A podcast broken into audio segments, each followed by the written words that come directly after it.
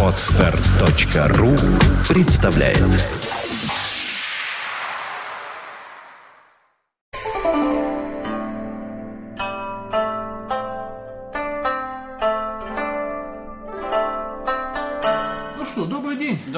день. Добрый день. Я бы даже сказал, утро. Добрый день. Чайку. Мы пропустили прошлое воскресенье по моей вине. Ради бога, извините. Да, Ради... мне- Это я виноват. я Ну, перед всеми извиняюсь. Я Простите меня. никогда не прощать Хейфица. Да, это правда.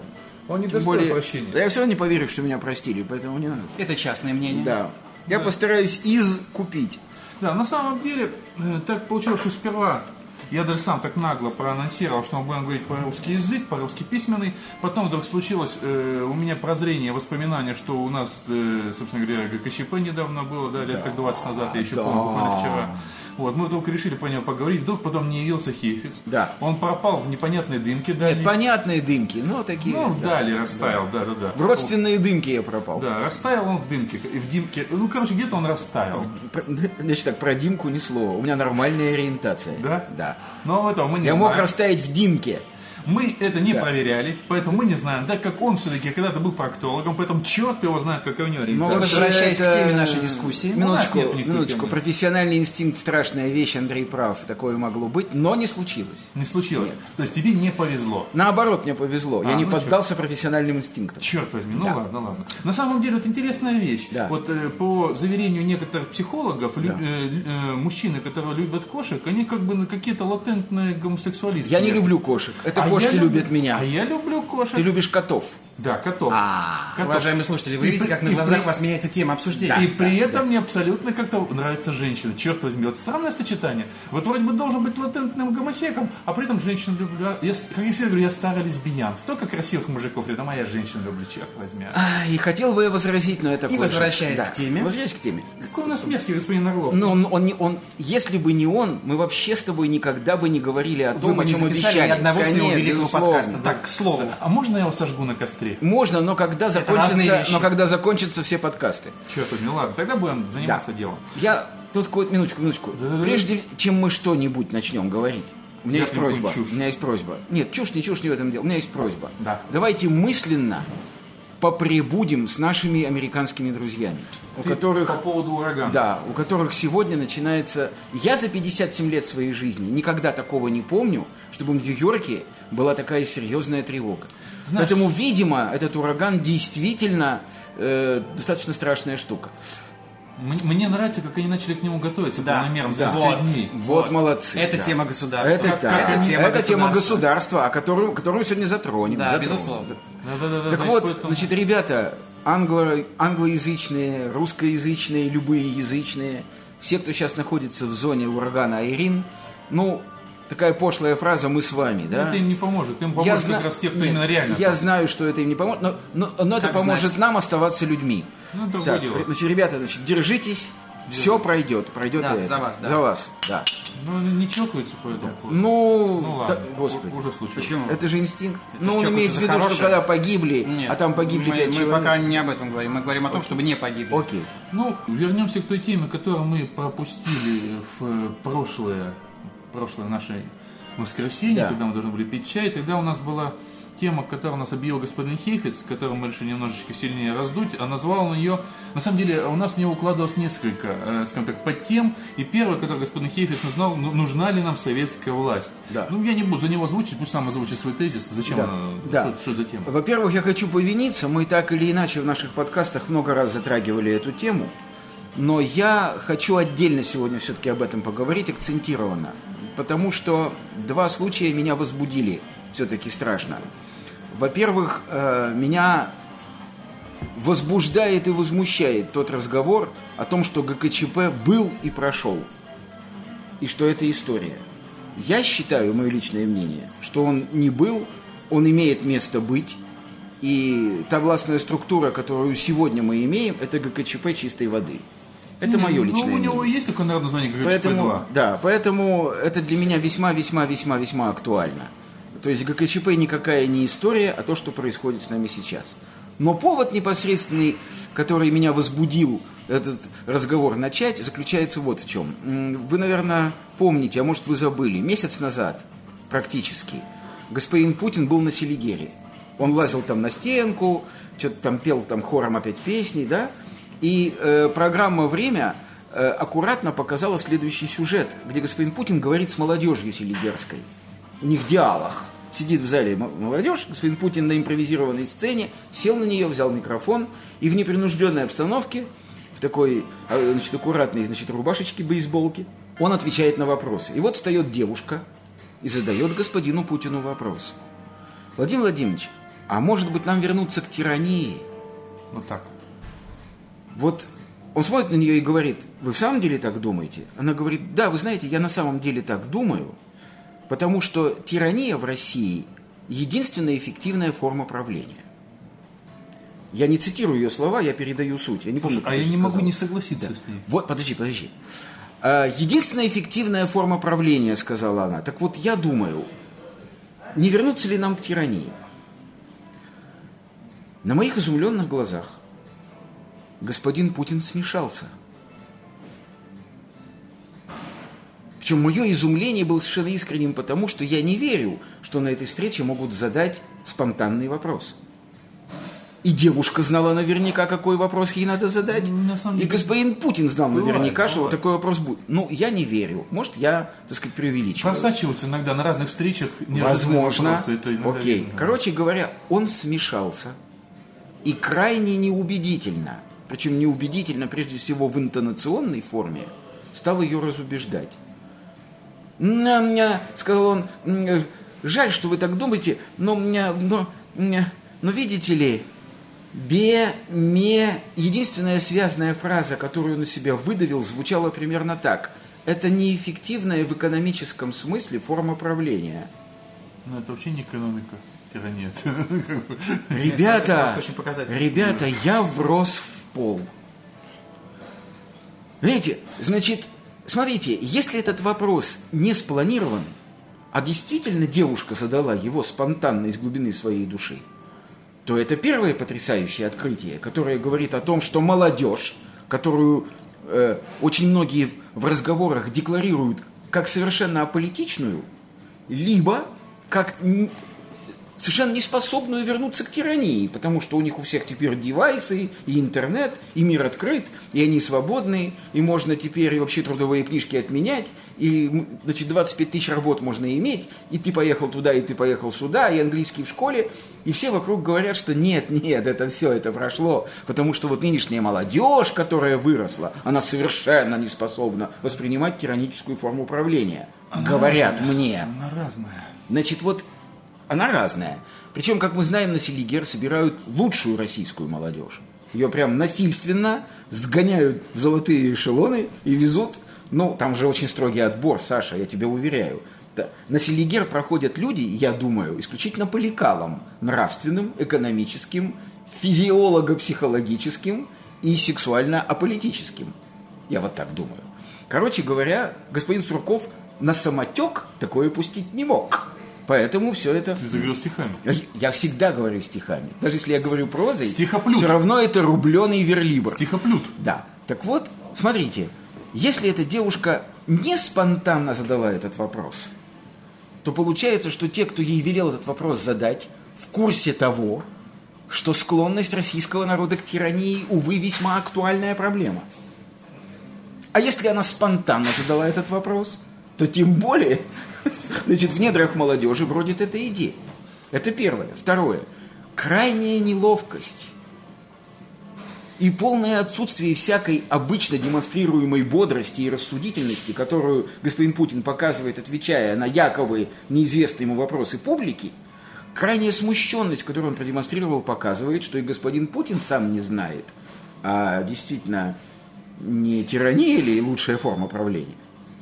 И тут же я вспомнил эпизод 2000 давности, когда господин... Ой, 2000 2000 года. я 2000 хотел давности извините. то есть он так- Да, да, да, да, да, да, да. 2000 года, Тоже когда, когда- нашел. да, да, да, когда господин Путин только пришел к власти, и около него еще был господин Немцов. Как-то там они что-то тусовались на каком-то совещании, и какой-то был эпизод, когда весь российский народ стал... в- э, а, вот я вспомнил. Какие-то обсуждали они письма от российского народа, и такое письмо попалось, что пишет какой-то человек из колхоза. господин Путин, у нас полный развал в сельском хозяйстве, приехали бы вы к нам, навели бы порядок. И Немцов горестно говорит, да что же у нас за, что же у нас за народ-то такой, Владимир Владимирович? Что просят вас приехать в колхоз в какой-то, навести порядок. Они что, сами не могут навести там порядок? Без вас? Без указивки? Без начальника? Это же их колхоз. И господин Путин, похлопывая по плечу господина Немцова, отвечает, хороший у нас народ, Борис Ефимович, очень хороший у нас народ. Есть другая цитата, очень нравится. А другого И народа у меня для вас нет. Это да. И как-то все это в моей безумной голове сплелось, сплавилось. Плюс вертикаль власти. Плюс то, что мы сейчас с вами видим, когда, когда не то, что свободы настоящей нет, а она просто никому не нужна. Ну, исключая 1% населения Российской Федерации. И я хочу вот сейчас поставить перед самим собой и перед вами этот вопрос. А может быть, эта девушка была права? Я с ней согласен полностью. она на Может быть, права. действительно тирания в России наилучшая, самая эффективная и возможная форма правления. Естественная форма правления для... Есть, совершенно верно, Естественно. естественная форма правления. Ведь посмотрите, вот все, чего мы добились, если уж говорить о каких-то достижениях страны, России ли, СССР ли, да, все всегда делалось из-под кнута, из-под палки, Однозначно. под дулом огнестрельного оружия и в атмосфере массовых казней. Самые знаковые цари и государственники были именно тираны. Совершенно верно. Этот кто, э, Аль- как же его, э, кто у нас был? Алексей Михайлович Тишайший, отец, да, значит, Петра Первого. Его же презирали все. Я царь или не царь? Он кричал на своем, ну, да, помните, да? То есть у нас царем, правителем считается твердая рука. Да, Что такое однозначно. твердая рука в представлении, э, так сказать, русского народа? Но я опять хочу в скобках сразу сказать, что когда я говорю русский, нет, это важно, потому что люди, ну, да, я говорю, я не национальность имею в виду, не этническую кровь, Не а ты один. социокультурную Не один, во принадлежность, всем мире так Да, принято. окей. Так вот, может быть, действительно мы ничего не можем до тех пор, пока нас не изнасилуют? Может быть, действительно децимация, то есть расстрел каждого десятого, или, по крайней мере, демонстративные, угрожающие, пугающие меры типа посажения в тюрьму, избирательной конфискации имущества, публичного избирательного унижения или массовых репрессий. На самом деле Да. должно быть определенный даже такой, как тебе сказать, э, сбор, что ли, в одно э, разных качеств. Это, понимаешь, как любимый большевиками Петр, как тот же самый Иван Грозный. Человек, с одной стороны, должен быть именно таким тираном, должен буквально казнить тут же. С другой стороны, он должен сам пойти в баню с мужиками, он должен сам пойти куда-то в народ, взять там молоток, Подожди, подожди, Андрюша, там. подожди, Андрюша, Сталин в баню не ходил, молоток не брал, и с наковальней на горбу на политбюро его никто не видел. Ну, мне кажется, как раз скорее он Не исключение. надо Петра... Вот Петр Первый как раз исключение, на мой взгляд. Иван потому что Петр Первый...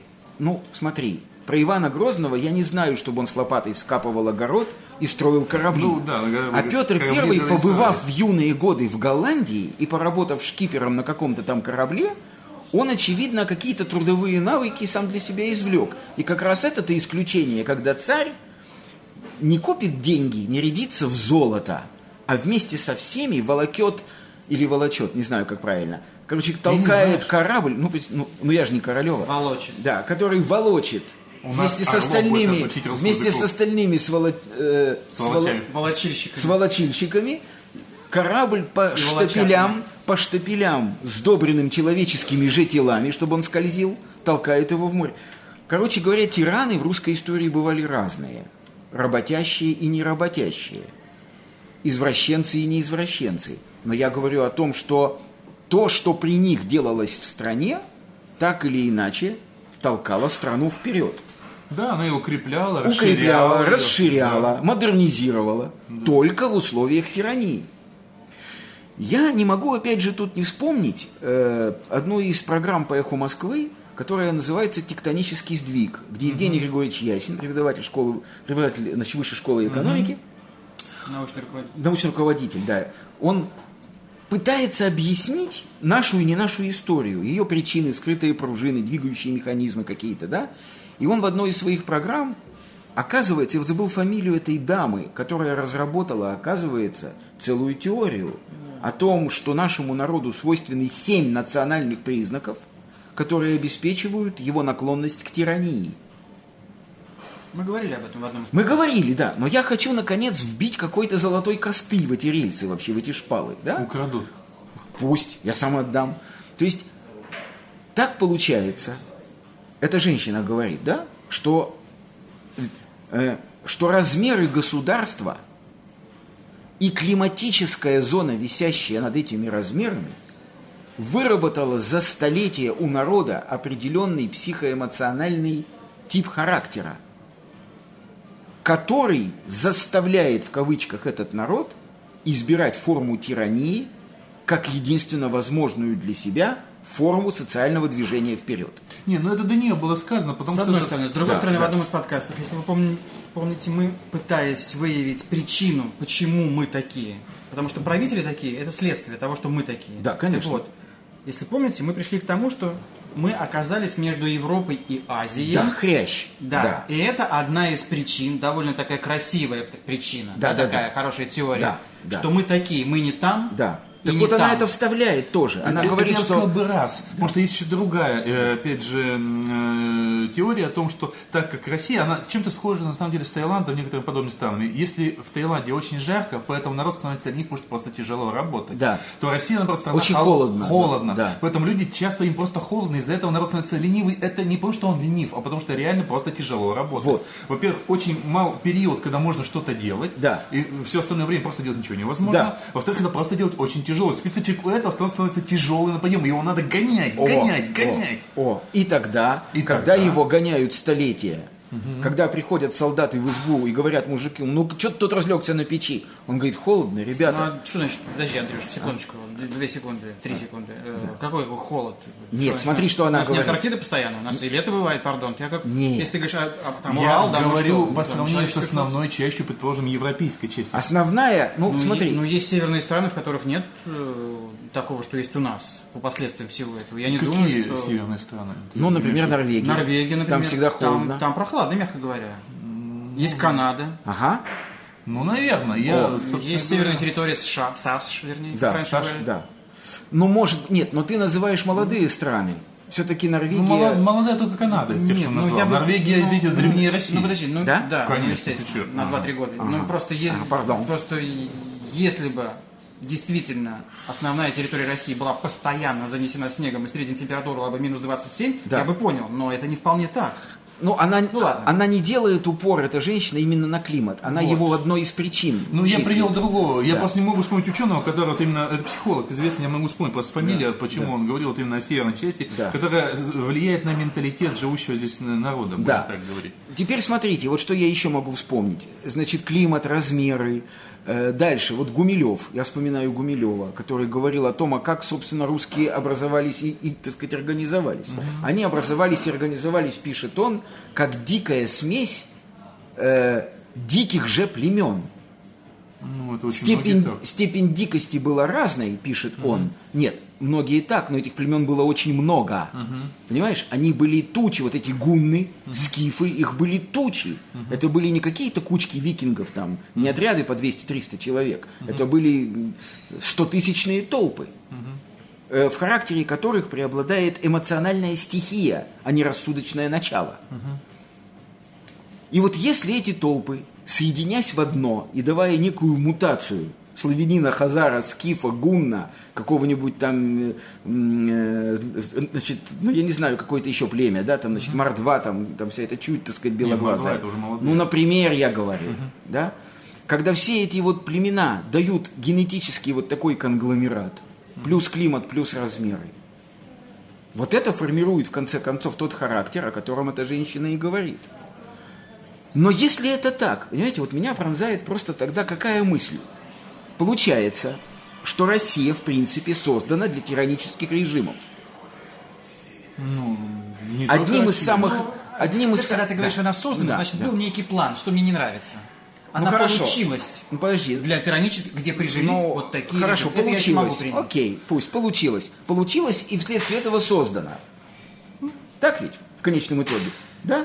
Но молоток получился Укоренилось. и создан для Да. того, чтобы забивать гвозди. Вот она так получилась и укоренилась, пусть будет так, да? И тогда, когда я сказал, нужна ли нам советская власть, я, кстати говоря, имел в виду самую мягкую русскую тиранию, которая до сих пор вообще была, да? Уж советскую эту власть ни с Петром, ни с Да, Грозным, но мы наверное. решили пойти к истокам, да, как обычно. Да, мне так кажется, да. Короче говоря, не, не в советской власти дело, а в тирании дело, да? И если это так, вот сейчас я поставлю страшный вопрос. Вот те люди, которые здесь борются за демократию, Ты знаешь на него ответ. нет, я-то знаю, но может быть ты знаешь другой ответ.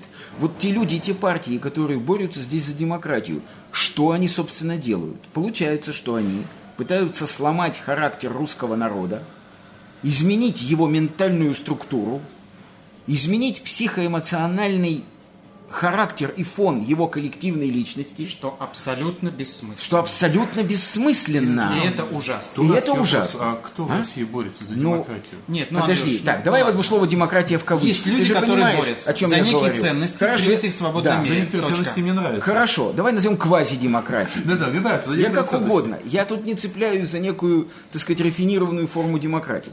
Но люди, которые говорят, нет, тирания это плохо, давайте сделаем здесь такое государственное устройство, которое было бы в чем-то похоже на западное государственное устройство, да, Вот этот вот социум замечательный, с его толерантностью и так далее. Вот что эти люди, смотрите, если они не понимают, что демократия в России в принципе невозможна, тогда они дураки.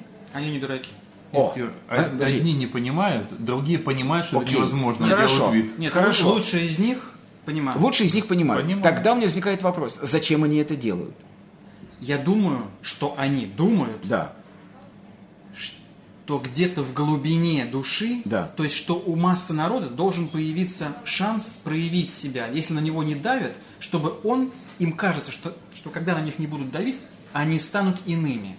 По-моему, господин Орлов Подожди. слишком чистый Ну, человек, это- он слишком Да, наивен. Саш, ты очень порядочный. и- Очень понимаешь? наивный. Да. Понимаешь, И- иными словами, я сейчас просто объясню Да. на, на уровне конкретных примеров. Да. Иными словами, э, на селе это будет заключаться в том, что люди захотят иметь частное свое хозяйство. И Так таких оно было. И таких людей, не, не, и таких людей будет энное количество. И люди, имеющие собственность, у людей, Ну. у которых было Ну. на селе собственность Ну. до Да. известных событий Да. 17 года, Да. Было чувство собственного И что? достоинства. Послушай, Так. Просто я думаю, что это не успело разрастись по временам так, чтобы укорениться, укорениться поколенчески. Подожди, что- подожди, подожди, подожди, дорогой мой, подожди, подожди, подожди, подожди. Сколько существует в России монархия в княжеской или в царской форме, столько существует на Руси класс, многочисленный класс людей, обладающих собственностью. Нет, я говорю все-таки про Не, не про 16, 17, а 18 почему? век. Ведь воспитывали частной собственностью. Потому что тогда был период, э, бы- была собственность, да, но это, это было во многом дико, да, еще не были созданы, во-первых, тогда еще на Западе не, не успели появиться и проявиться инс- институты, которые дали бы пример для России. Это все происходило во времени, постепенно. А вот уже в, там, в 19 веке уже появлялись не в центрах, мы говорим не про центр, мы говорим про сам, сельскую Россию. Люди, которые проявляли частную собственную инициативу, нанимали работников, обрастали хозяйством и менялись. Менялись ментально. Просто они не успели поколенчески развиться. Начались известные события, и их просто расстреляли, убрали и стали растить других людей, совсем других людей. Ну надо же, мне-то казалось, что в России, по крайней мере, наличие частной собственности, как даже основного механизма экономического развития, не исключает диктатуры и не мешает ей. Я согласен с тобой. Просто частные собственники лижут задницу тирану на селе своему старости или самому главному Нет, ну, кулаку. я же объясняю, да. что думают эти лучшие А, демократы. то Я есть же ты вот что- считаешь, что они дураки все-таки? Нет, ну почему дураки? Ну, а как же? Ну, Юра, ну давай, же читали давай, книжки. давай не будем считать свою точку зрения, то, что мы изложили до этого, абсолютно. Нет, ну это да? же глупость, то, что ты сейчас говоришь, Сашенька. Им кажется, что если человеку не мешать жить, российскому человеку в частности, то он сам придет к той форме, Хорошо, тогда я слово дураки меняю на слово идеалисты и романтики. Так Может, можно? одно и то же почти. Нет, нет, ну ладно, все-таки не Ну, будем. Юра, ну, дурак это человек ну, неграмотный. Ну, Юра, дело же не в терминологии. не- Нет, нет, вспомнили. нет, те, как мы подожди. их называем. Нет. Мы говорим, что они Я что виду. хочу понять сам для себя. для тебя не секрет, что в российских средствах массовой информации очень активно прорабатывается тезис о том, что так называемые демократы – это агенты ЦРУ. Ну, это бред. Ну, Я- я не верю подожди. Ну, да. ну, подожди. Ну, мы должны осветить все версии? Да. Мы должны... Значит, мы поняли, вот, значит, что мы сейчас поняли? Мы поняли сами для себя, что люди, которые, понимая, что русский народ не создан для демократии, и все равно пытаясь демократические институты в его сознании внедрить, они, а, не дураки, ну, скажем, лидеры их не дураки, Да. да? Э, Второе, что они не агенты ЦРУ. Мы поняли. Ну, Да. я не хочу просто, это действительно Да. паранояльная Да. такая какая-то параноидальная точка зрения. Я не хочу об этом говорить, да? Это как-то, ну тогда и говорить не о чем, если они агенты. Что там говорить? Значит, они тогда представляют собою некий класс людей, которые, оказывая системе сопротивления, невольно или вольно эту систему укрепляют. Я поясню свою мысль. Поясню. Э, давайте представим себе, что в России не осталось ни одного человека, исповедующего демократические ценности. Давайте представим себе на секунду, что в России все население России 100%, да? Но я имею в виду не младенцев, и не, Да. да? То, есть, то есть, скажем, 100 миллионов Да. человек, как один прославляют тиранический или, по крайней мере, авторитарный способ правления и славят его и укрепляют его, да? Да. Не мне тебе рассказывать, что система, которая внутри себя не встречает никакого сопротивления, со страшной скоростью стремится к энтропии, к распаду. Значит, для того, чтобы любая система была прочна, она должна внутри себя встречать некое сопротивление. Нет. Ну и в организме человеческом это... Хороший ход. Значит, Хороший ты ход. понимаешь меня, да? То есть эти люди, желая... своей же идеи. Совершенно верно. То есть мы сталкиваемся с фаустовской ситуацией, Они просто не хотят ждать. О, Они какой не ты хотят гений! и не могут ждать. О, теперь я, вот как я хотел, я-то думал, как же я в ходе этого разговора, как я поверну к этой идее беседу. Сашенька, мой родной мальчик, ты мне помог. Он Читал гений. ли ты, да, читал ли ты книгу Юрия Трифонова «Нетерпение»? Нет, не читал. А ты? Не-не-не, я вообще книг не читаю, я не умею читать. Я не могу с тех пор эту книгу нигде найти. Я прочел ее в далеких каких-то, то ли 70-х, 70-х годах, кому-то дал почитать, и, как водится, все. Юрий Трифонов написал книгу о народовольцах, которые взрывали, бросали бомбы в царя, стреляли, крушили, травили. И назвал эту книгу «Нетерпение». То есть, то есть, что получается? Смотрите, это же, слушайте, это крайне интересный, да, феномен? То есть мы имеем более чем 100 миллионный народ, который в массе своей говорит, отвалите, нам нужен папа, на которого мы переложим всю ответственность за нашу судьбу и будем выполнять все его приказы. Но если наша судьба сложится не так, как мы надеялись, мы этому папе покажем. Башку оторвем на Совершенно верно.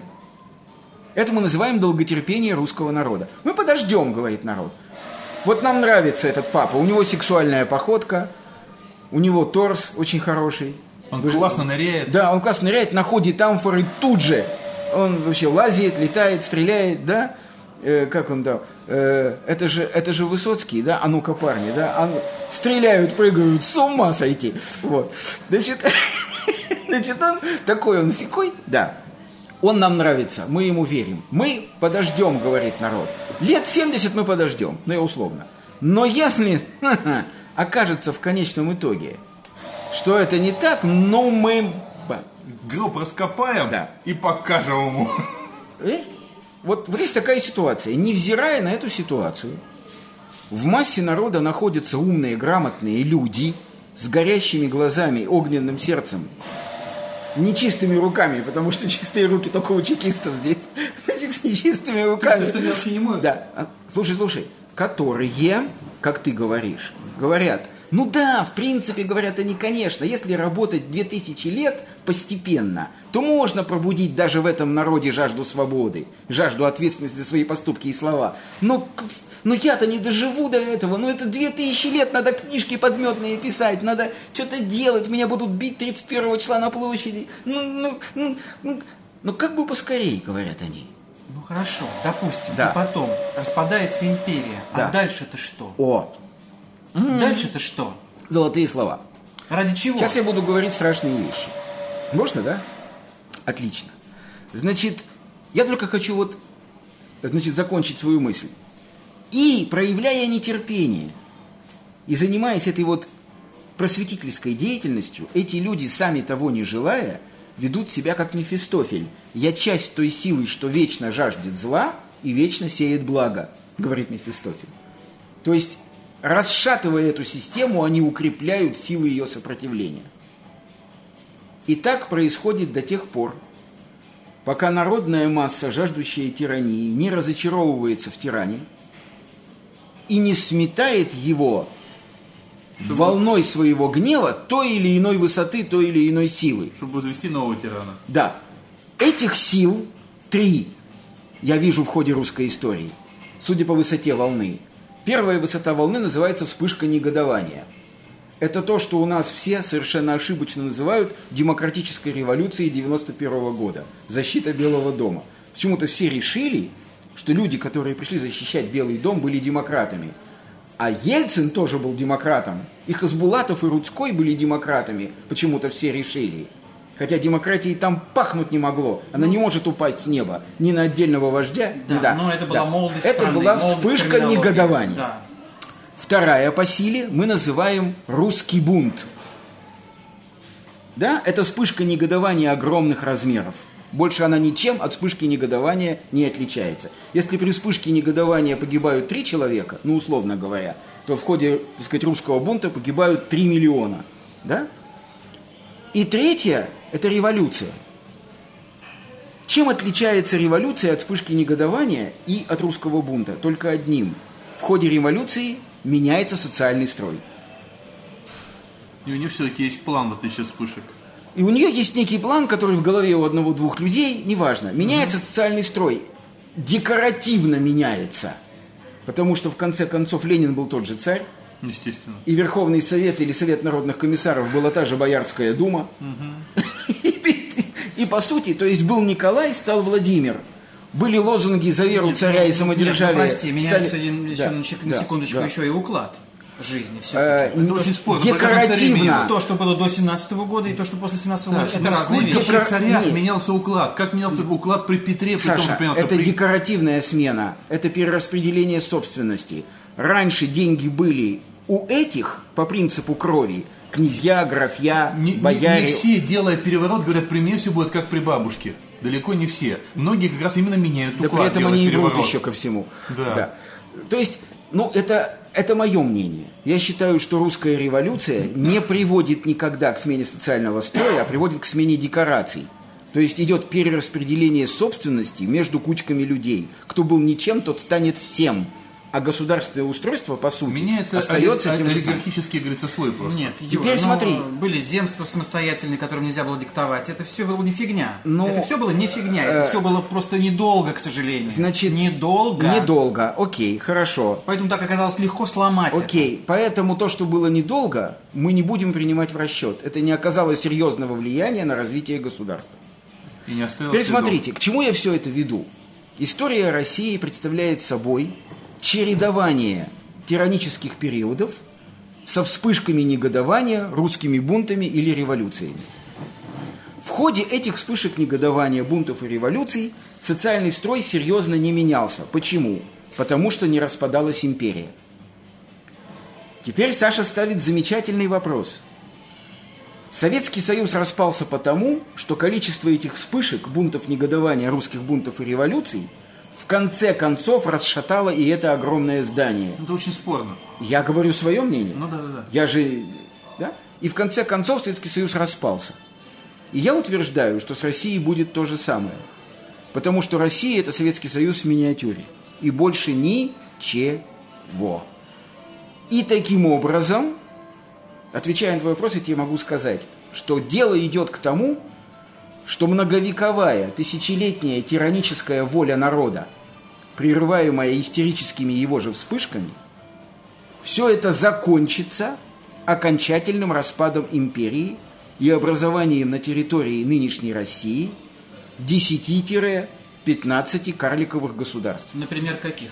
Ну, попытка уже была создать Например? Уральской республики и так далее. Не-не. Например, значит, Карельская Народная Республика, Раз. столицей которой будет. Санкт-Петербург. Да. Э, Московия, Понятно. без тебе социли, да? Да. Значит, Дальше значит, Уральская. Народная Республика. Уральская. Народная Республика. Сибирская Демократическая Междуиногородняя То есть Республика. вот с таким шагом. Вот с таким шагом будет 10-15. Не татарская или башкирская, а вот именно Нет, такие. не по национальному признаку, ни в коем случае. Они не маленькие просто, да? Да, нет, нет, нет, нет. Вот по такому принципу, по территориальному. Что означает, что, Что- и они будут распадаться, потому что слишком Безусловно, велики. безусловно, конечно. И так будет до тех пор, пока на месте вот этого огромного евразийского куска, который когда-то был занят империей, мы не получим столь маленькие административные образования, Ну, как получится. населению которых внутри каждого из них уже советская власть будет не нужна. Жаль только жить в это время прекрасное. Да. Теперь, почему она будет не нужна, советская власть? Она будет не нужна потому, что, как я надеюсь, окончательный распад России произойдет, Господи, дай это, не стихийно, не взрывно, без гражданской войны, а под управлением некоего Евразийского комиссариата. Это что, какую руку какого-то, не знаю, каких-то спецслужб ты намекаешь буквально? Безусловно, без спецслужб не обойдется. И дай бог, чтобы не обошлось. Потому что Они если распад? России... Да если бы. Ну. Если бы, Господи.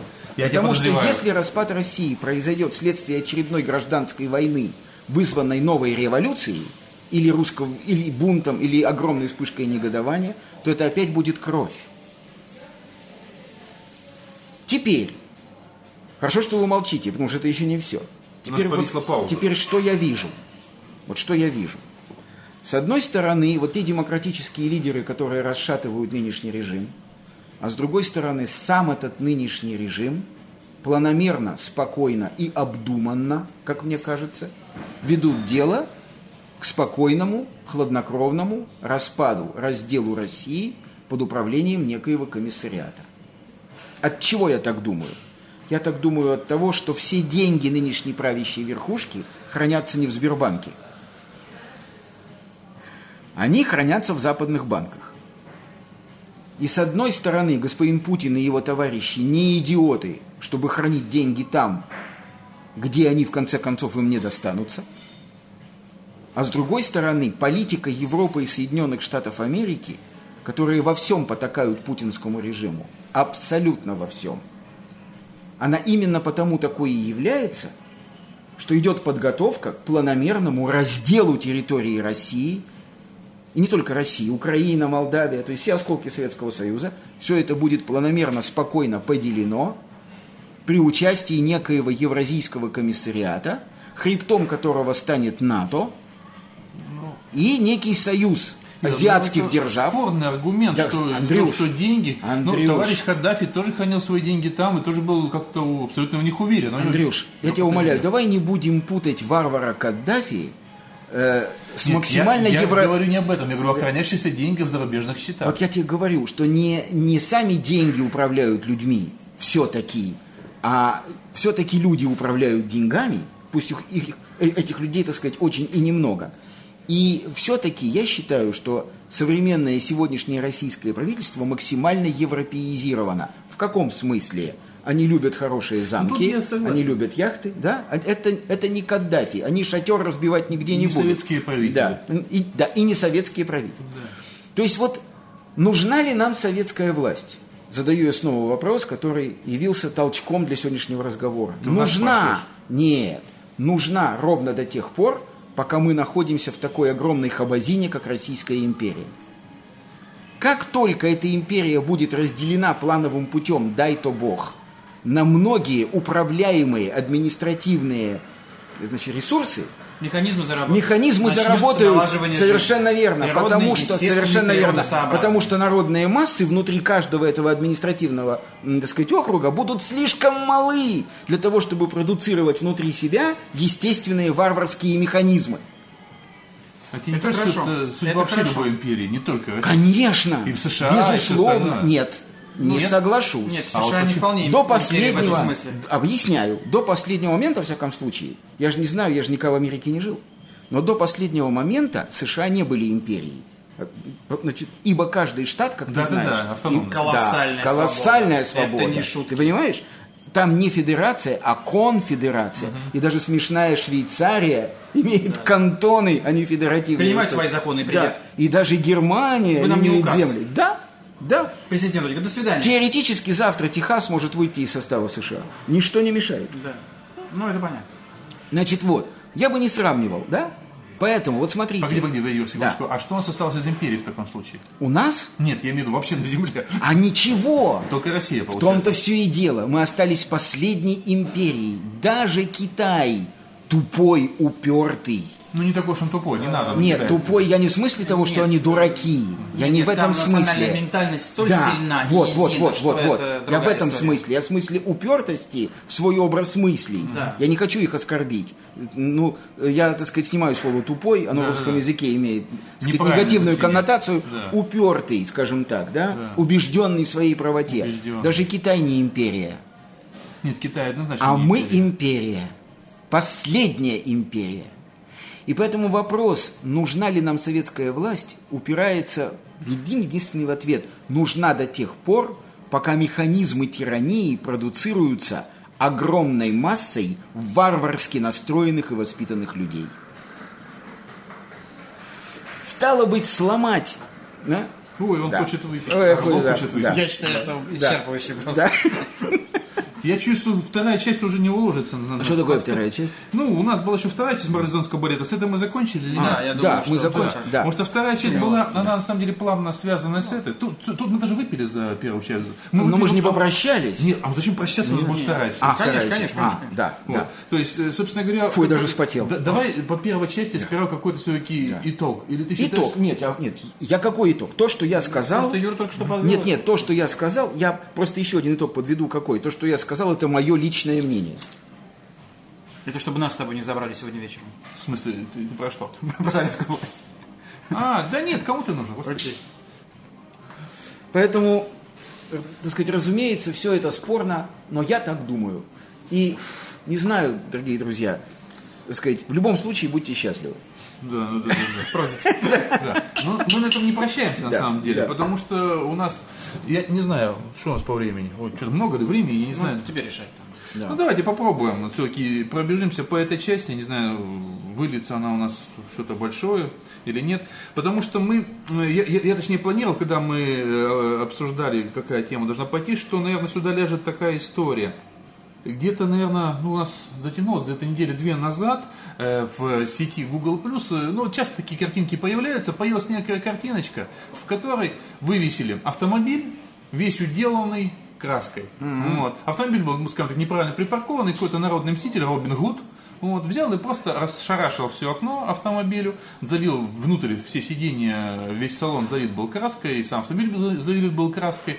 Ну, то есть, и причем э, дело в том, что э, в обсуждении, не первый раз встречаю обсуждение подобных картинок, это не первая картинка, которую я вижу, я видел, предположим, автомобиль сверху закиданный банками с краской, много таких видел э, картинок, и почти всегда это возбуждает такое радостное обсуждение, вот, всего этого дела. Причем люди обсуждающие, люди обсуждающие зачастую это не идиоты, не жлобы, не быдло какое-нибудь, не знаю, что, а это люди довольно-таки интеллигентные, потому что по всем другим обсуждениям они говорят совершенно другие вещи. Ну вот приведу пример из того, что, предположим, я специально цитатки из этого обсуждения. Вот, человек пишет, а как по мне очень милая инсталляция глобального вопроса. Э, главный вопрос не решает, но в едином случае ставить на место или учит ставить на место э, не посреди тротуара подъезда. Я привожу контраргумент. Сие никого не учит, сие злобляет и развязывает войны дух, э, двух и без того травмированных лагерей. Учат в детстве мама с папой, учат в школе. А коль мама с папой были заняты собой, а учитель говно по сути, увы, это реалии 80% э, э, жителей СССР, то э, в более взрослом возрасте учат закон.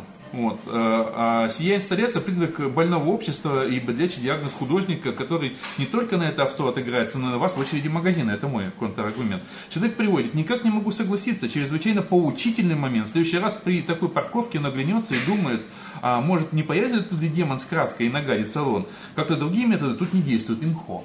Вот, пожалуйста. Вы даже по слову видите, что это не хам пишет. Я хочу проиллюстрировать эту историю примером из жизни своей, что всегда очень, так сказать, так сказать, ярко. Потому что когда кто-то, с кем-то это происходит, это одно, да? Со мной поступили гораздо мягче. Но все-таки, вот смотрите, э, есть такой магазин «Карусель». И, Продуктовый ты имеешь Да, да. Не, вот он не продуктовый, там внутри ну, масса всего. там, типа перекрестка, Ну, там, там, да, масса всего, да. далее. Короче, Торговый вот, центр. Торговый центр. да, короче говоря, торговый центр «Карусель» на проспекте Андропова. Э, э, Поехавши туда, было это весной ранней, поехавши туда и увидев, что машину поставить совершенно негде, я поставил ее, как мне показалось, так, что она никому не мешала.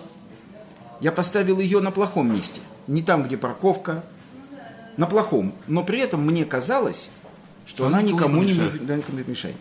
Я ошибся в том, что оказывается, я это забыл, хотя я это знал, что люди в нашей стране ездят на машинах не только по дорогам, но и по тротуарам. И человек, который шел по тротуару, он, упираясь в мою машину, мог ее обойти. Там было много места между моей машиной и А другим. кто едет, не мог. А вот кто едет, он объехать ее не мог.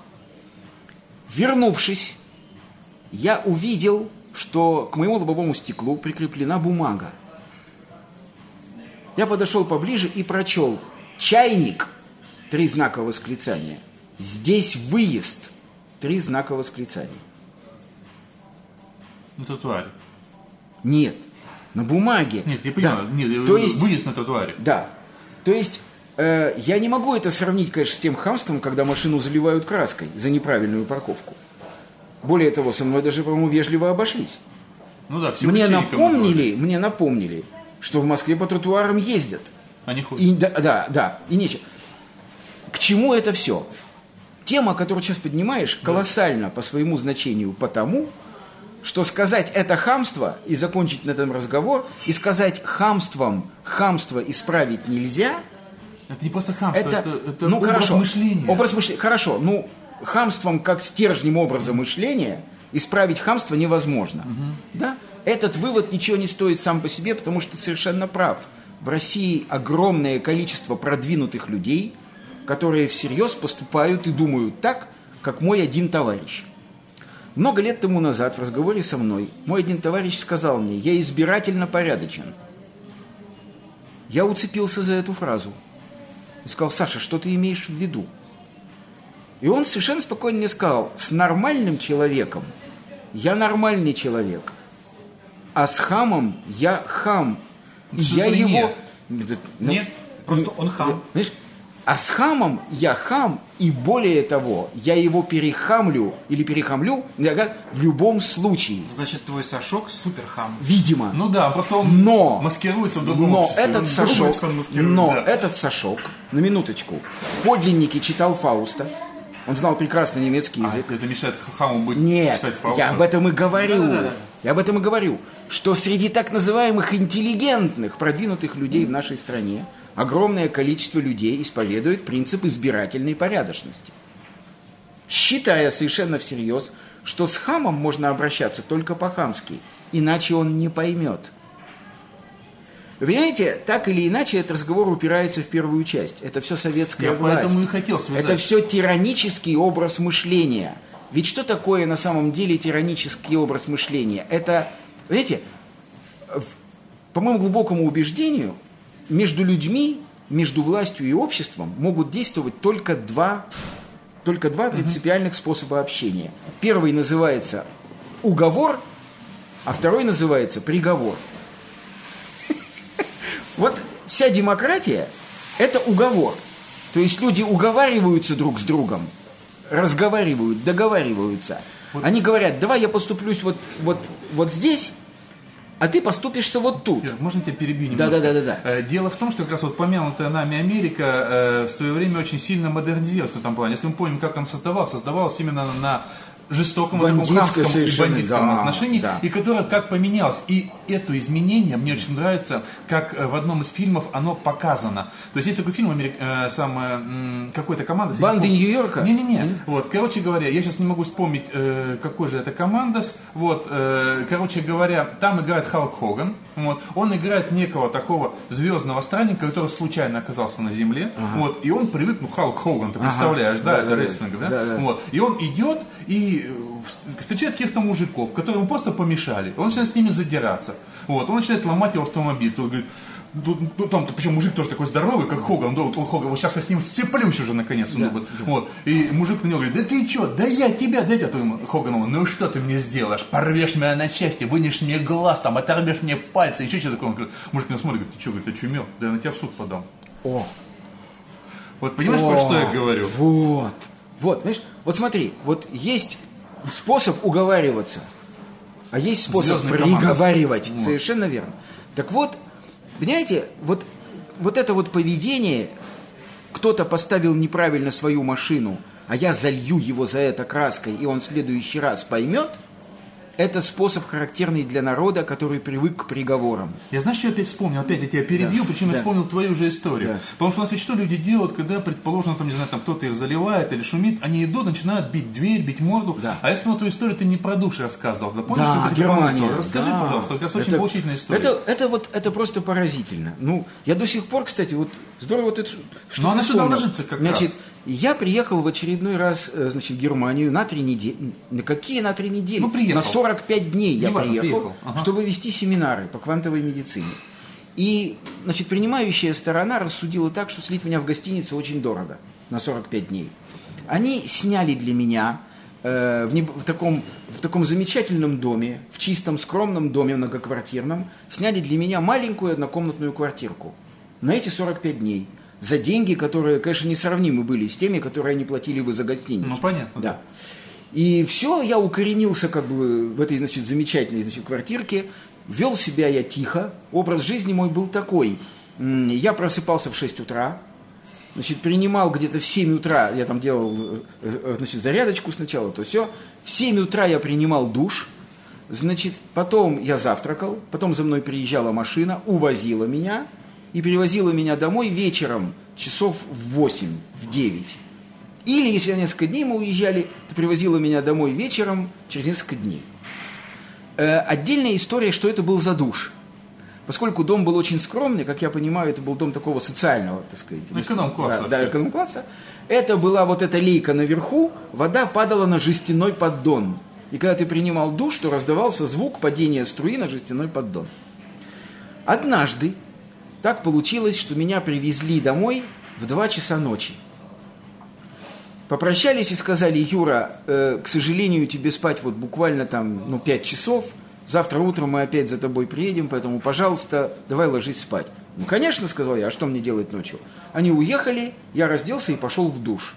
По российской традиции. В 2 часа ночи. Ну да. Я пошел в Ну что, не душ. помыться, нормально. Я моюсь, моюсь там, мыло, шампунь, гель, шмель, все, я моюсь, чищу зубы, все другие когти, рога и копыта. Э, я помылся и стал вытираться. И в это время раздается звонок в дверь. Ребят, я не знаю никакого языка, кроме русского. Я в чужом городе, в чужой стране. В два часа, там, уже в третьем часу ночи, мне звонят в дверь. Я заматываюсь полотенцем, иду к двери и выглядываю в глазок. И все мои внутренние органы со стуком падают на пол. Я вижу в глазке трех полицейских. Накрыли. Один стоит непосредственно перед глазком, второй чуть справа, а третьего я вижу в щель между первым и вторым, он стоит. Причем, к своему ужасу, я успеваю заметить, что рука второго полицейского, который стоит дальше первого, лежит на кобуре. Ну, какая чертя тебе в голову придет. Ну, ребят, ну, во-первых, я страшно боюсь всех милиционеров и полицейских всех стран, и гаишников, и шмаишников, страшно боюсь, поэтому я трясущимися руками открываю дверь.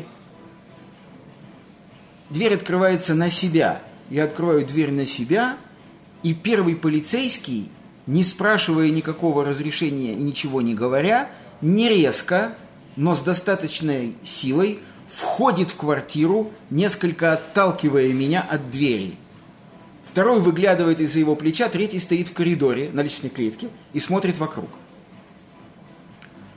Я голый, я замотан полотенцем, я небольшого роста лысый человек, и полицейский, как я вижу по его лицу, немедленно понимает, что перед ним не убийца, не гангстер, не садист, не бандит, К сожалению, не а террорист. придурок.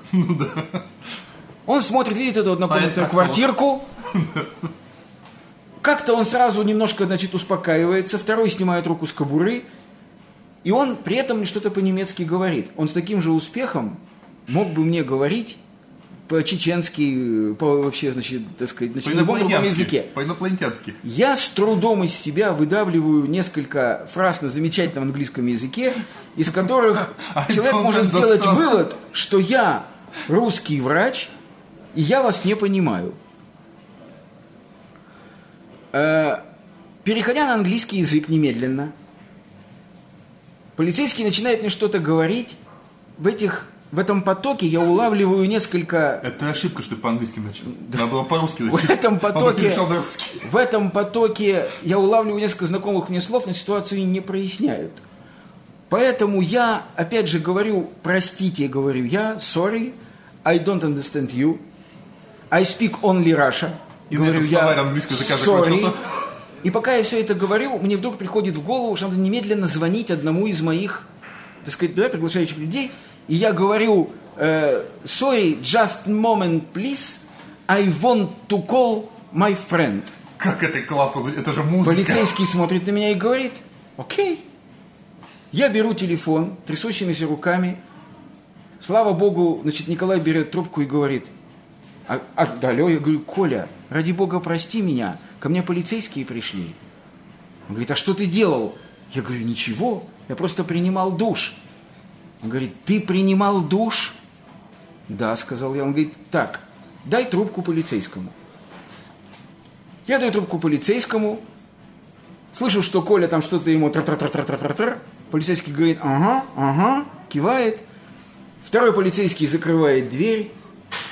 Первый, говоря по телефону с Николаем, рукой мне показывает, «Од- оденьтесь, пройдите, сядьте, успокойтесь. То есть какие-то жесты, так сказать, которые я начинаю понимать, как пройдите, сядьте, успокойтесь, оденьтесь. Я начинаю там натягивать трусы за какой-то там, значит, э, там, на, на дверцы шкафа, то все. Короче говоря, слава богу, Коля живет недалеко, он приезжает через 15 минут. Короче говоря, что выясняется?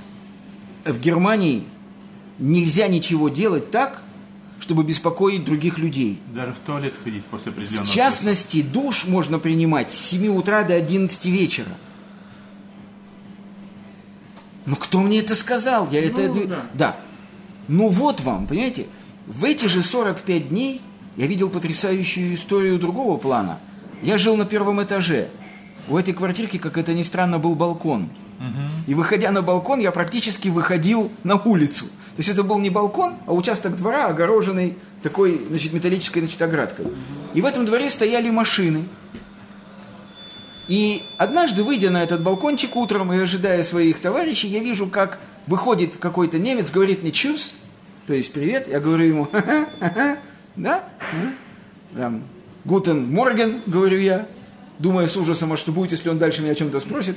Но он ни о чем меня не спрашивает, поднимает капот у своей машины, открывает багажник у нее, вытаскивает из багажника, как я понимаю, стеклоочистительную жидкость и начинает заливать в бачок. При этом, видимо, в капоте ему что-то не нравится еще. Залив эту жидкость и поставив ее в багажник, он дальше что-то там начинает подвинчивать. Ну и на- нормальная русская ситуация. Ну, подвинул и что? Я стою, смотрю просто, не на него смотрю уже, а просто вокруг смотрю. Вдруг я слышу звук полицейской сирены. Воняет, видать. Во двор въезжает полицейская машина. Из нее выходят полицейские и начинают с ним чрезвычайно быстрый, спокойный, но очень жесткий разговор. Тот жестами и всем своим поведением и речью что-то им объясняет, немедленно закрывает капот, закрывает багажник. Я улавливаю слово «entschuldigung», то есть «извините». Полицейский проверяет его документы. Короче, я закрываю балконную дверь, начинаю одеваться. Я уже конца этой сценки не видел. Но Николай мне опять объяснил, что категорически запрещено что-то делать с машиной вне зоны ремонта этой машины. Открывать капот, что-то заливать, подвинчивать ты имеешь право только в тех центрах. Или на специально... И какие-то добрые соседи вызвали Совершенно полицию. А верно. Почему? Потому что в России, вы сказали, стучали. Нет. А ни один умный человек сказал, говорит, вот, ну, не- мне знакомый немец, он сказал, говорит, мы говорит, не стучим, мы боремся за свои права. Вот. То есть вот эта система уговора, она подразумевает то, что мы называем стукачеством, а на самом деле это называется коллективное соблюдение коллективных прав. То есть я понимаю людей, которых бесит, предположим, орущая всю ночь э, с- это самое, ну, сигналки, дебилы ставят да, сигналки вот да, вот всю да, ночь. да. Вот. Но Но только можно в этом случае поступать двояко. Можно пойти вылить краску, а можно позвонить в полицию. Совершенно ну, сказать, Одна да. беда еще в том, что нашу полицию звонить бесполезно по этому поводу. Я сейчас не говорю, какая А, она, ну да, наша вообще, полиция. да. Вообще, как механизм Да. решения Совершенно ситуации верно. конкретно. Это да. И все, и Да. устраниться. Да. И, и- Если да, человек и неправильно- считать, что ты стукач, может только нецивилизованный человек. Совершенно Не верно. цивилизованный, конечно, он будет краску выливать. Вот, понимаешь? И потом я стал вспоминать, что много раз в той же Германии я сталкивался с этим. Однажды мы ехали с товарищем на поезде метро в Дюссельдорфе. И я стою около дверей, он стоит около дверей, потому что много народу в вагоне. Мы стоим в зоне недалеко от дверей. И вдруг какой-то немец ласково дотрагивается до меня, говорит «Эншульдигунг» и что-то мне говорит, показывая пальцем вниз. Я смотрю вниз, вижу мои ноги, и что? Поднимаю на него недоумевающий взгляд, и мой товарищ, который понимает немецкий, говорит, ты встал носком ботинка на красную линию. То есть около дверей проведена красная линия. На нее вставать нельзя, потому что если двери откроются, ты можешь, во-первых, помешать открыванию дверей своим ботинком, а во-вторых, ты можешь нанести себе травму. Нас это поражает, но это Ты абсолютно нормальные, я- элементарные я делаю- нормы безопасности, Да, такта, чего да, угодно, в зависимости да, от ситуации. Да, Просто мы настолько нецивилизованы, да. что удивляясь этому, Да. как младенцы. А Да. вот э, возвращаясь к первой части нашего разговора, э, как ты думаешь, при дроблении вот на эти маленькие Да. княжества Да. изменится ли в данном случае такого плана? Обязательно. Естественно, не сразу. Но просто внутри этих маленьких княжеств, как ты сказал, будет жить обозримое и доступное для воздействия количество людей.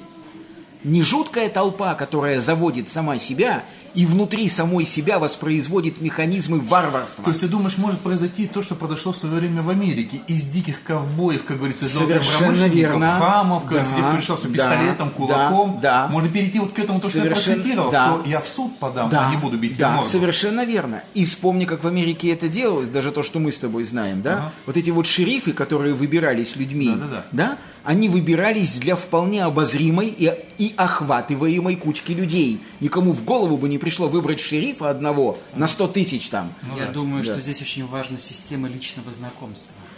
Ну да. То есть Тоже ты знаешь, верно. ты знаешь, чем меньше Вот, нас, вот, вот, вот, вот. тем меньше мы можем тем а, понимаешь, скрыться, неправильно поступив. Нет, да, мы начинаем следить за собой. Ты понимаешь? Тот же Потому вот- что мы на виду все. Да, это а когда некий- гигантская империя, Это некий Facebook, понимаешь? То есть ты находишься в связи со всеми этими людьми, которые живут в этом маленьком, но относительно маленьком кантоне.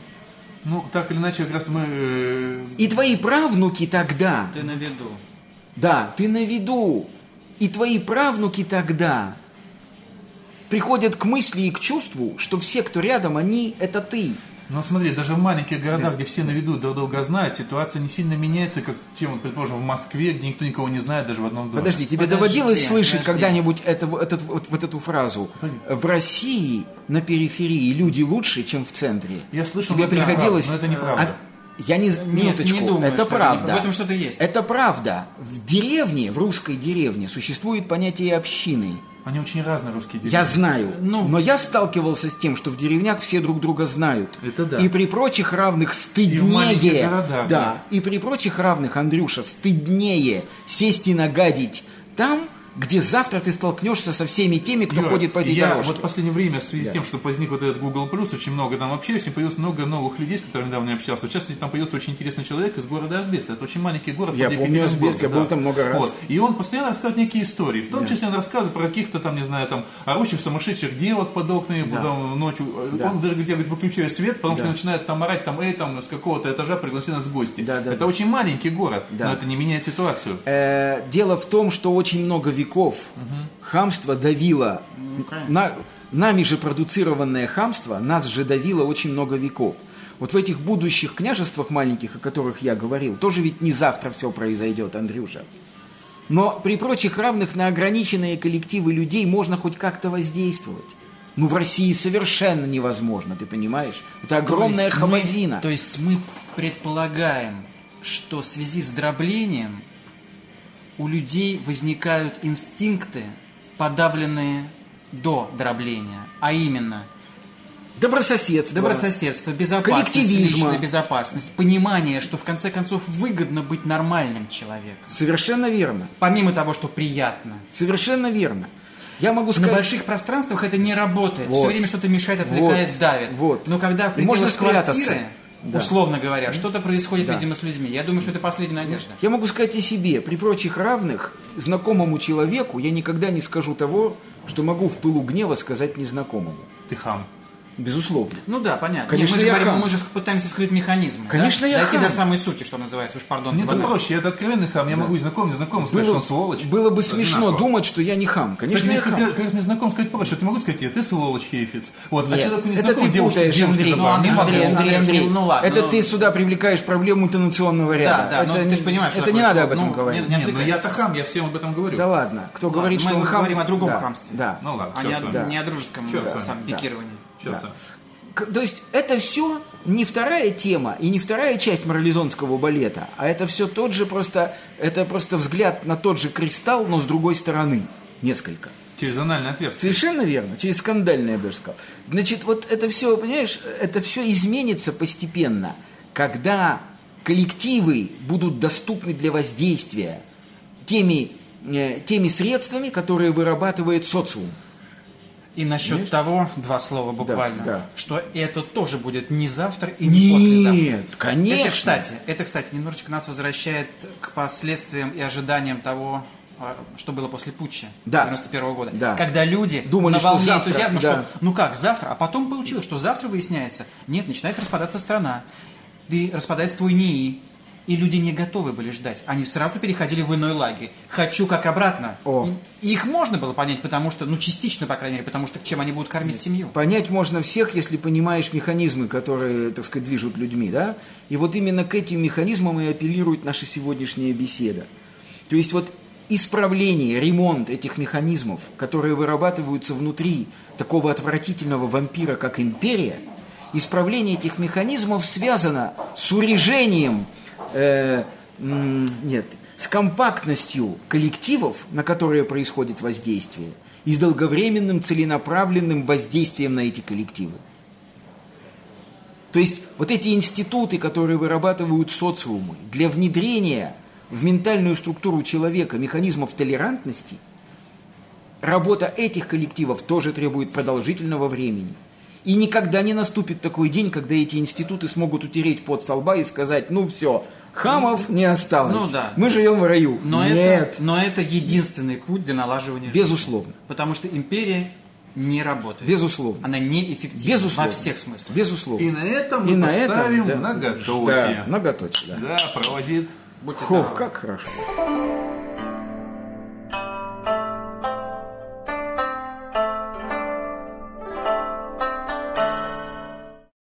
Скачать другие выпуски подкаста вы можете на podster.ru